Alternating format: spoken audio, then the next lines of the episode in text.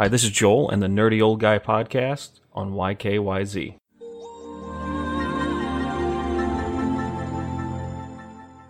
And now for my last little bit of part of this rant. I swear I'll drop it because it's all pointless, anyways.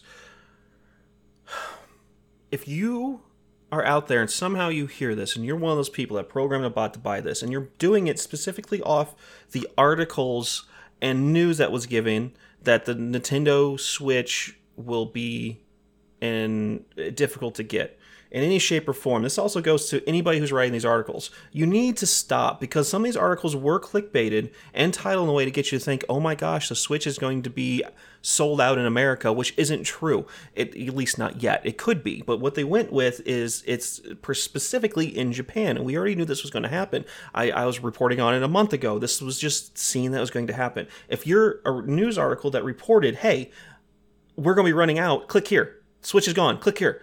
And then people cl- don't even click it. They just go online buying. This is the problem. This is where honesty strives through, especially in a time like this.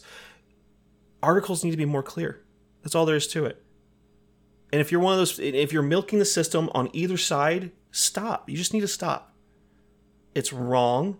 It's misuse, and we need to be helping one another, not trying to pop profit off one another. It's sickening.